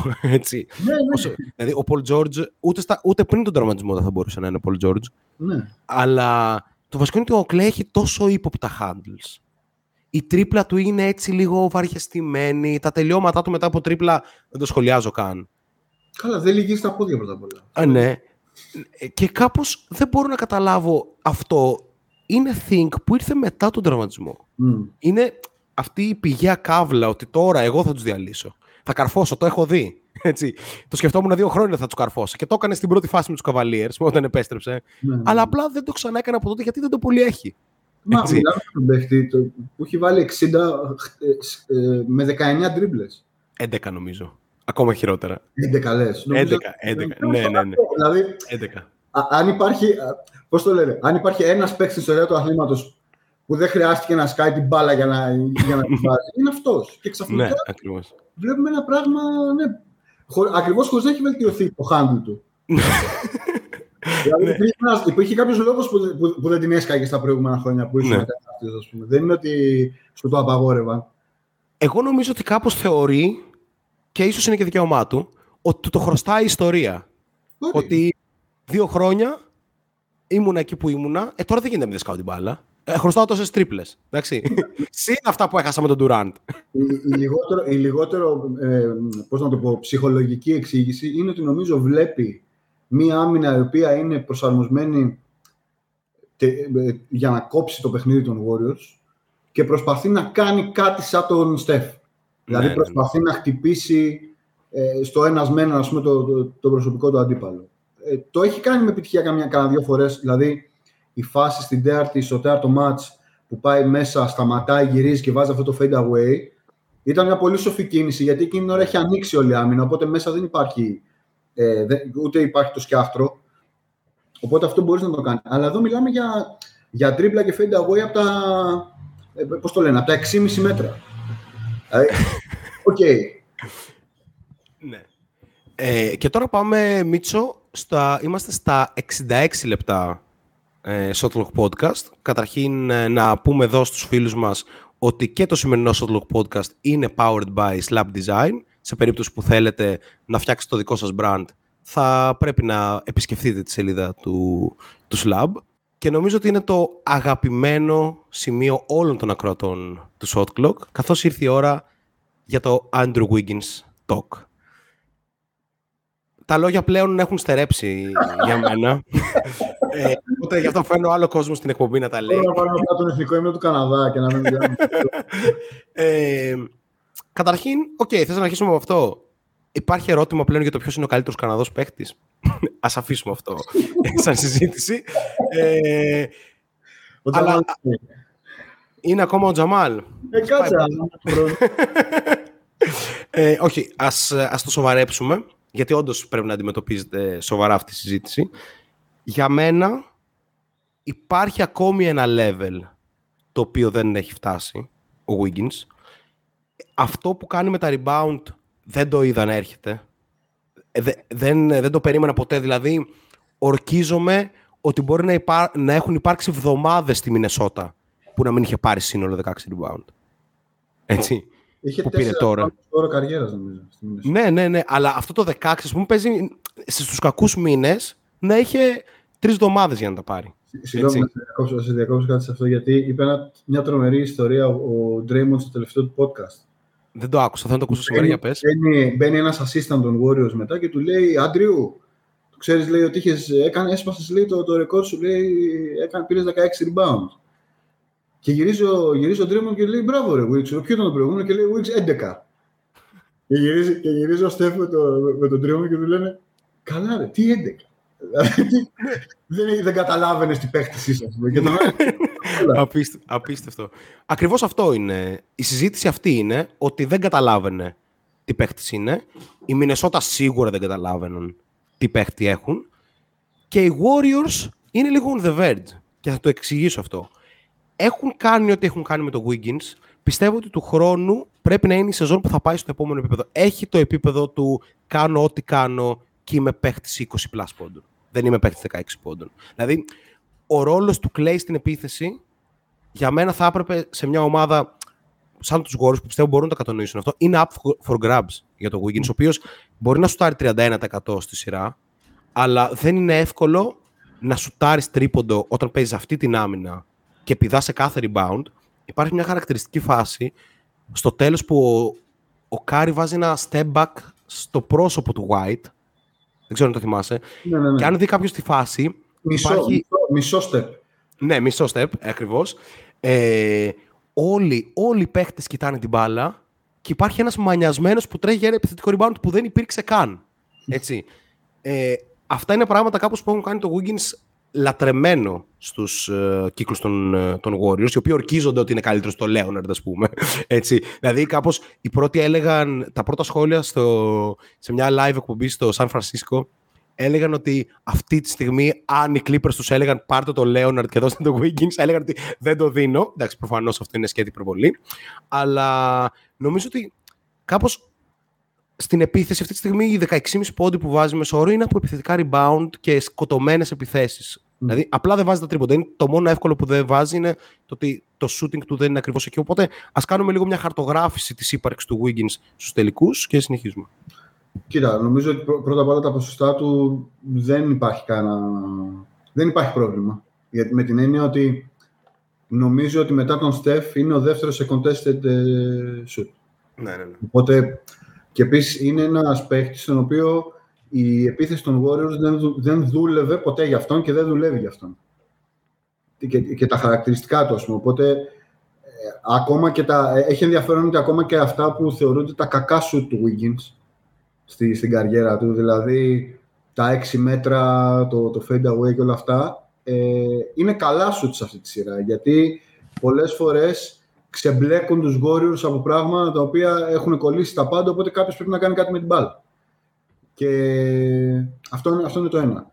Νομίζω η βασική, συμφωνώ απόλυτα με αυτό που λες, ότι έχει αποθεωθεί τρομερά το rebound και η άμυνα και όλα αυτά, αλλά είναι παίκτης ο οποίος, ξέρεις, είναι παίκτης και πάνω από 20 πόντους. Δηλαδή, είναι ένας παίκτης ο οποίος μπορεί να έχει 22-8 την επόμενη σεζόν. Και σιγά σιγά ξέρεις να βάλει ακόμα και, να, να βάλει και playmaking, γιατί όπως είπαμε και πριν, σε αυτόν τον οργανισμό εξελίσσεσαι. Και είναι δεδομένο ότι θα πρέπει να τον, να τον αντιμετωπίσει το σύστημα ως τη δεύτερη επιλογή επιθετικά πάνω από τον Κλέη. Και δεν νομίζω και ο Κλέη να έχει κανένα ιδιαίτερο πρόβλημα με αυτό, να σου πω την αλήθεια. Ειδικά αν πάρουν το Χρόνο. Ναι, ναι, με ναι. το καλύτερο παίκτη του Wiggins. ναι. Ε, έχει αυτό το οποίο είναι ε, ε, τρομερά εντυπωσιακό. Είναι ότι τα κάνει αυτά απέναντι σε αυτή την ομάδα. ναι, ναι, ναι. Δηλαδή με το Memphis ήταν ωραίο, ήταν εντυπωσιακό και όλα αυτά. Με τον Dallas ήταν εντυπωσιακό. Εδώ μιλάμε για μια καταφανέστατη. Πώς να το πω, είναι όλα εναντίον του. Πρέπει να μαρκάρει τον καλύτερο παίκτη της αντίπαλης ομάδας. Δεν έχει μπάλες δικές του. Δηλαδή να φτιαχτεί κάτι για να, τον, να πάρει 6-8 εύκολους πόντους. Είναι πραγματικά τα νούμερα του είναι με το στανιό όλα από, α, α- από πάρτι του, ρε παιδί μου. Από προσωπική υπέρβαση, κάπως έτσι αυτό, αυτό αισθάνομαι. Ναι. Τελείως. Δεν, αν, αν δει κάποιος ακόμα και ο Κλέη, τα σουτ που έχει πάρει τα περισσότερα τα παίρνει επειδή η άμυνα κλείνει, στο Στεφ και του τη δίνει. Ο Λούνεϊ το ίδιο. Δηλαδή, όλοι με έναν τρόπο αυτό κάνουν. Ο, ο Wiggins είναι σαν να παίζουν 9 άτομα στο παρκέ και ένας να παίζει για την πάρτη του, αλλά όχι με την κακή έννοια. Ότι Με το αντίστροφο. Ναι, ναι, ναι. Ε, και ξέρεις τι, εμένα ένα, ένα σημαντικό στοιχείο που υπάρχει σαν συζήτηση και θεωρώ ότι είναι πολύ άδικο, ενώ όλοι παραδέχονται το κομμάτι ότι δεύτερος καλύτερος παίχτης των Warriors, υπάρχει πάντα η συζήτηση το Harrison Barnes role, η Guadala role κλπ. Το οποίο δεν είναι καθόλου πραγματικό. Δηλαδή κάπως ε, ο Harrison Barnes δεν, δεν υπήρξε ποτέ αυτός ο παίχτης. Ποτέ δεν ήταν καθοριστικός για τους Warriors, ποτέ δεν πλησίασε το να είναι δεύτερος καλύτερος παίχτης. Ήταν καθοριστικός για τους καβαλίε στη σειρά του. Πραγματικά, πραγματικά καθοριστικός.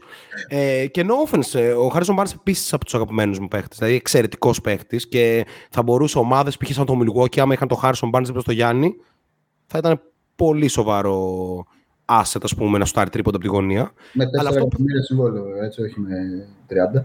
Ναι, εντάξει, προφανώς. και εκεί ήθελα να καταλήξω τη συζήτηση ότι Μμ. με, το, με το συμβόλαιο up for grabs, ας πούμε, όπως και το ρόλο, υπάρχουν δύο σενάρια. Ανεξάρτητα του πρωταθλήματος, η χρονιά για τους Warriors είναι επιτυχημένη. Ο Χόλιντζερ στα preview έγραφε ότι το ζήτημα είναι να μπουν play-off. 37-45 έδινε πέρυσι ο Χόλιντ. Ναι, ναι, ναι, ναι. ναι. Ε, και νομίζω ότι οι Warriors ή θα πούν ότι okay, αυτός ο παίκτης θα πληρωθεί και θα είναι η γέφυρα ανάμεσα στις δύο εποχές. Δηλαδή, θα πάνε, με- εγώ έτσι όπως το βλέπω, είναι ότι αυτό που θέλουν να κάνουν είναι σε τέσσερα χρόνια, τρία χρόνια, να είναι ας πούμε το 1-2 της ομάδας ο Πουλ και ο Wiggins, να βρίσκουν, να, να είναι βασικοί ο Moody και ο Κουμίγκα και ίσως ο Wiseman αν ε, καταφέρει να παίξει μπάσκετ ε, το παιδί και να έρχεται από τον πάγκο η θερλική τριάδα, ας πούμε, ξέρεις, οι δράκοι που θα είναι 37 χρονών και θα βάζουν 75 τρίποντα ένα αγώνα, κατάλαβες. Ε, ή θα κάνουν αυτό ή θα πάνε σε μια λογική που σου λέει ότι θα προτείνουν στο Wiggins ένα συμβόλαιο 20 εκατομμύρια, π.χ., το οποίο είναι προφανώς αναντίστοιχο, και εκεί ίσως υπάρχει ένας τεράστιος κρίκος που σου λέει ότι αυτός, ξέρω εγώ, θέλω να πληρωθώ και πάει, ξέρω εγώ, στους Sixers ή κάτι τέτοιο. Οπότε, ε, σχόλιο. Νομίζω ότι είμαστε πιο κοντά στην πρώτη εκδοχή. Ότι οι Warriors είναι γενικά μια ομάδα που το ταλέντο το, δεν το αφήνει εύκολα να φύγει. Ε, αλλά, πριν, αλλά πριν σου πω για- γι' αυτό, θα σου πω για τη σύγκριση με Barnes και Γκοντάλα. Νομίζω ότι γίνεται λίγο από κεκτημένη ταχύτητα. Δηλαδή ότι πάντα, ότι, ότι λίγο του, του, τον, τον, τον βαφτίζουν στο ρόλο του ποιος άλλος πέρα από τους Splash Brothers και, το, και τον Draymond. Ας πούμε. Το Ναι, οποίο, ναι, εντάξει, μπασκετικά δεν έχει καμία λογική.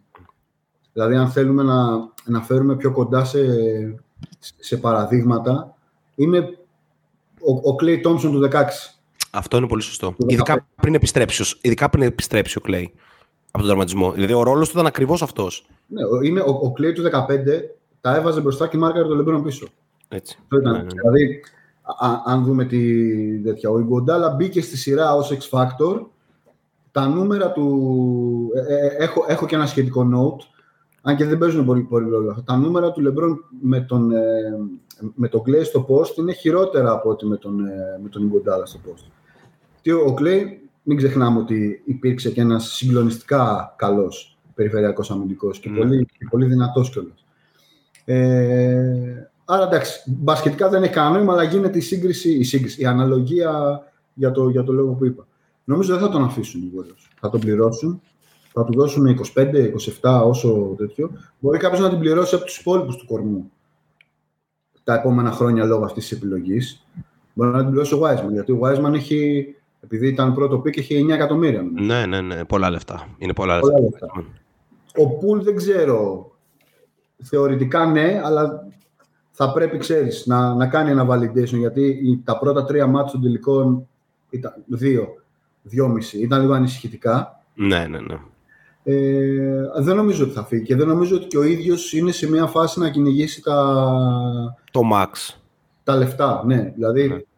ένας παίκτης ο οποίος σε ένα τέτοιο σημείο, νομίζω είναι 27, πόσο είναι, πόσο Μμμ, είναι; μμμ. ένα τέτοιο σημείο της καριέρας του που μπαίνει στο prime του και οι περισσότεροι παίκτες, το prime ρε παιδί μου και ειδικά και αυτερά είναι εκεί το 27-31. Δεν είναι το... Μόνο τα τέρατα του, του μπάσκετ έχουν κάνει prime. Ο Γιάννης ας πούμε. Ναι. Ο Στεφ. Ο Γιάννης μπορεί και στα, στα 30 του να είναι δύο φορές καλύτερος από τώρα, αλλά Ναι. λέμε. Α, λες, έχουν κάνει prime πιο νωρίς, ας πούμε. Ναι, Ίσως ο ναι, Άντων ναι. Ντέιβις είναι ένας τέτοιος τύπος. Σωστό, σωστό. ναι, ναι, ναι. Ε, νομίζω ότι θα μείνει εκεί γιατί ξέρεις αυτό που βλέπουμε στο παρκέ για το Wiggins νομίζω είναι μια διαδικασία και πνευματική και ψυχική ε, που έχει πάει πολύ καλά εκεί που είναι. Σε έναν οργανισμό σε- με συγκεκριμένα χαρακτηριστικά, σε μια πόλη με συγκεκριμένα χαρακτηριστικά. Δηλαδή όλα τον έχουν βολέψει. Το να πάει με μόνο κριτήριο τα λεφτά σε, μια άλλη, σε ένα άλλο περιβάλλον που οπουδήποτε για να πάει θα είναι χειρότερα από τους Warriors. Ε, ναι, ναι, ναι. Να πάει. Ακόμα και στη Βοστόνη να πάει θα είναι χειρότερα από τους Warriors. Ε, δεν νομίζω να το κάνει. Νομίζω ότι έχει βρει... Πώς να το πω, έχει βρει το νόημα του μπάσκετ, ρε παιδί μου. Ναι, ναι, ναι, ναι. Και σε αυτό το κομμάτι, από τη μία, ναι, ενδεχομένως να τελειώσει το συμβόλαιο στους Warriors ως άλλος παίχτης. Άρα να θέλει... Τελειώνει το 23, σωστά; Ναι, ναι, ναι, ναι. Άρα να πει ότι, ξέρεις, οκ, οι Warriors με ανέδειξαν στην πραγματικότητα. Άρα πάω να δείξω τώρα τι έχω σε μια ομάδα που θα είμαι guarantee δεύτερος παίχτης. Αλλά από την άλλη, ξέρεις, το να του πούνε οι Warriors, ξέρεις τι, εσύ θα παίρνεις 25, δεν θα παίρνεις 35, αλλά σου εγγυόμαστε τρία χρόνια ότι θα είσαι πρωτοδεύτερος σε μια ομάδα που έχει το Steph, το Clay και θα διεκδικούμε το πρωτάθλημα. Νομίζω ότι είναι σοκαριστικά καλό ενδεχόμενο για μια καριέρα που ξεκίνησε στη Μινεσότα με επιστροφή Kevin Garnett, τεσάρι τον Anthony Bennett και τον Andrea Payne κλπ. Οπότε καταλαβαίνουμε ότι αυτό πάει καλά. Επόμενο θέμα συζήτησης. Ε, και κλείνουμε σιγά σιγά καθώς είμαστε σε μία ώρα και 20 λεπτά ε, podcast. Είναι αναπόφευκτα νομίζω το MVP ladder το οποίο κάπως ε, ήθιστε να γίνεται. Δεν ξέρω τι έχει πάθει το NBA και βγάζει κάτι πολύ ύποπτα NBA ε, MVP ladder. Δηλαδή σε ένα σημείο είχαν βάλει μέσα τον Bull Δεύτερο. μετά από το... Ναι, μετά βάλαν τον Clay επειδή έβαλε, έπ- έβαλε 25 σε ένα μάτς κλπ. Εδώ όμως θα ακούσετε το πραγματικό ε, MVP ladder, το οποίο εγώ θα το έλεγα ως εξής. Στέφεν Κάρι είναι το νούμερο ένα και με σοβαρό ενδεχόμενο να το πάρει ακόμα και σε περίπτωση ήττας σε Jerry West φάση, ειδικά από τη στιγμή που κανένας στους Celtics δεν είναι έτσι monster. Δηλαδή, χαρακτε- χα- Κάποιος κάνει στα, στα επόμενα όρια, ας πούμε. Ναι, ναι, ναι, ναι, ναι. Χαρακτηριστικά, ε, το Warriors Twitter, το οποίο πραγματικά είναι εχμηρό, έτσι, ε, ανεβάζουν screenshot με, τα, με τους μέσους όρους του Middleton πέρυσι και λένε αυτός ήταν δεύτερη επιλογή στους Bucks και δεν θεωρείται superstar και δείχνουν τον Dayton από δίπλα, οπότε καταλαβαίνουμε ε, τι θέλουμε να πούμε. Δεύτερο θα βάλω τον Jalen Brown, Μίτσο. Τρίτο θα βάλω τον, τον Dayton γιατί δεν μπορεί να πέσει πιο κάτω. Είναι τόσο καλός παίχτη που όσο κακός και να είναι δεν μπορεί να πέσει κάτω από αυτό. Τέταρτο θα βάλω το Wiggins. Και πέμπτο θα βάλω το Marcus Smart. Γιατί δεν πιστεύω ότι υπάρχει κάποιος τρίτος. Δηλαδή, ο Λούνι, όσο καλός και να είναι, μάλλον δεν μπαίνει σε μια τέτοια συζήτηση. Ε, έρχεται και από τον πάγκο κλπ. Οπότε νομίζω ότι αυτή κάπως. Δεν ξέρω αν έχεις κάποια σημείωση πάνω σε αυτό. Όχι, θα, θα συμφωνήσω. Και για το, για το Smart ένα πράγμα το οποίο δεν αποτυπώνεται ποτέ. Συγχαίρομαι να λέω αυτή τη φράση, αλλά θα, θα την πω. Ένα πράγμα το οποίο δεν αποτυπώνεται ποτέ στη στατιστική είναι ότι ο συγκεκριμένος είναι ο defensive coordinator των Celtics. Ναι, ναι, τελικά Αν είναι. κάποιος δει το match μετά, το ξαναδεί ας πούμε, και του πεις, κοίτα λίγο τι κάνει ο Smart στην άμυνα. Πέρα από το ότι μαρκάρει το, το Steph, τους, βάζει, τους κανονίζει όλους τους βάζει θέση. Ε, Είναι το ίδιο πάνω κάτω που κάνει και ο, και ο Draymond. Και αυτό είναι, είναι- είναι πολύ μεγάλη υπόθεση για όποιον καταλαβαίνει και ειδικά για μια ομάδα στην οποία ο Smart ναι, μεν είναι 27-28 χρονών, ε, όλοι οι άλλοι είναι 24-25, αν ξέρεις το, το Horford. Άρα θες Ναι. διαρκώς έναν να σε βάζει στη, στη θέση του. Ε, Συμφωνώ απόλυτα. Δεν νομίζω ότι ο Στεφ θα πάρει το, το MVP αν το χάσουν. Δηλαδή είναι πολύ πρόσφατο αυτό που έκανε ο Λεμπρόν το 15. Ναι. Δηλαδή αυτό που, είχε- αυτό που είχε- δεν λέω για το 18, Ναι, ναι, ναι. έχει πάει 4-0. Δεν, οκ. Αλλά αυτό που είχε κάνει το 15 ο Λεμπρόν, παιδιά, είναι. Και επίσης μυστικό, ας πούμε. το 15 κάπως το βραβείο ήταν τελείως λάθος. Δηλαδή, πρώτος υποψήφιος θα πρέπει να είναι ο Λεμπρόν και ας έχασε. Μμ. Αφού το δίνεις σε παίκτη των Warriors, Ο Στεφ. Πάει αυτόματα στο Στεφ. Δηλαδή, ο Ιγκουοντάλα στην πραγματικότητα έκανε ένα καλό παιχνίδι, πολύ καλό, που είχε κρατήσει το Λεμπρόν στους 20 πόντους με κάτι τύπου 7 στα 24 σουτ, κάτι τέτοιο. Αλλά ήταν ένα.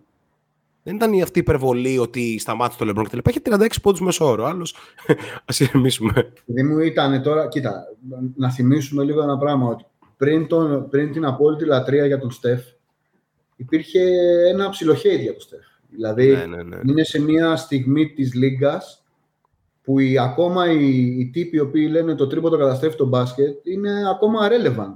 ναι, ναι, ναι.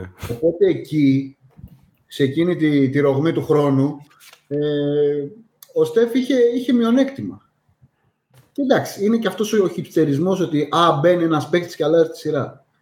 Δεν είναι τάβλη. ναι, ναι, ναι. Σαν Μαζαριά, ο άλλος έβαλε 17 πόντους σε closing match.